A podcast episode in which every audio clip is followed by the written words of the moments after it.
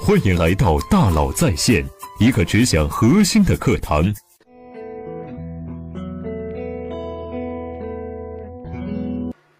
很多时候，我们现在这个创业者呀，染上了一种坏毛病。我们其实很多事儿还没做，我们就站在行业的高峰，我们就发出这种声音，我们就觉得自己特别牛，好像我们开了一个特别牛逼的发布会，我们讲了一对行业的真知灼见，好像我们俨然就成功了。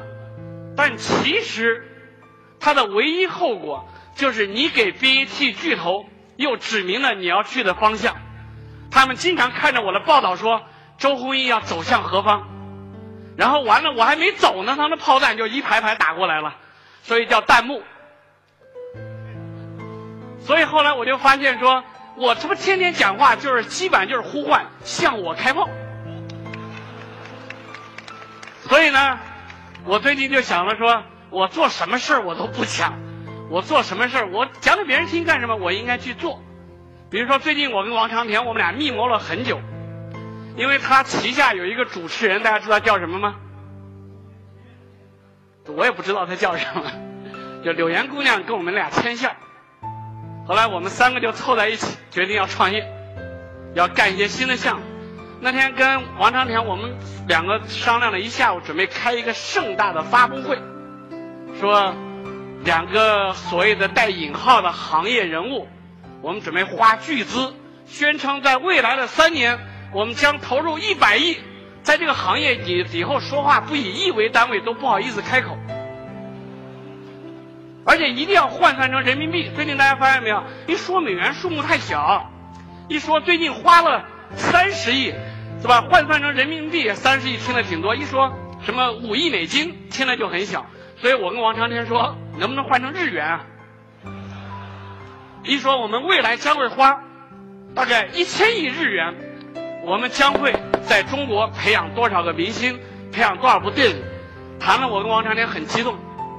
后来我突然问了长田一个问题，我说我们公司有一个经验，叫发布会定律，这也是分享给各位创业者，凡是需要开发布会。才能够让大家知道的产品，一定不是好产品，你们说对不对？所以呢，好的产品不用开发布会，你就也不用在行业里站起来振臂一呼，您就是多跟用户说话，多去了解用户的想法，然后呢，让用户形成口碑，让用户去跟底下人悄悄的说，老周和王长田做了一产品。那产品里能看到很多爱情动作片儿这个消息不胫而走，它就会非常受欢迎。相反，凡是公司里不怎么样的产品，都是希望说公司花点钱开一发布会，老板讲点行业讲话，行业做点报道，然后媒体领点车马费，然后最后老板一看，哟，发了这么多 U I L 出来，对吧？最后这样的产品在我们公司没有一个成功的。所以后来我跟王长天说：“我说我们能不能就取消这个发布会？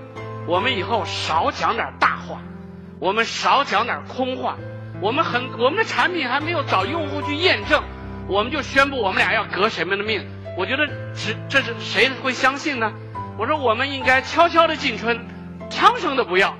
然后呢，等到巨头发现的时候呢，我们的产品用户早已上亿了，这是最好的。他们想抄都来不及了。”所以这是今天给大家的第二个建议，我是深受其苦啊！原来我特喜欢跑这会上讲话，讲完了之后我自己体力有限，兜里钱有限，很多想法想到了，然后来不及干，发现全部被这巨头都给干了。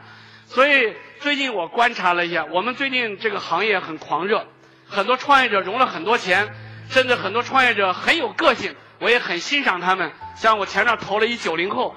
我投资的时候，他还基本上很木讷，不会说话。最近一发飙，把大家都给骂了。我确实觉得这个，如果是为了做营销，我是极力支持你。但是，如果是为了真正的宣，说是讲你的理念、讲你的产品，我的建议是大家少做点访谈，对吧？少去公开场合发表点自己对行业的见解，因为用户从来不会因为你的战略，不会因为你的。什么见解很独到，最后用户用你的产品，除了你的竞争对手会认真的研读你的分对行业的分析，用户永远问一个问题：大哥，我为什么用你的产品？你的产品给我创造什么价值？对吧？我怎么用？我在哪能找到？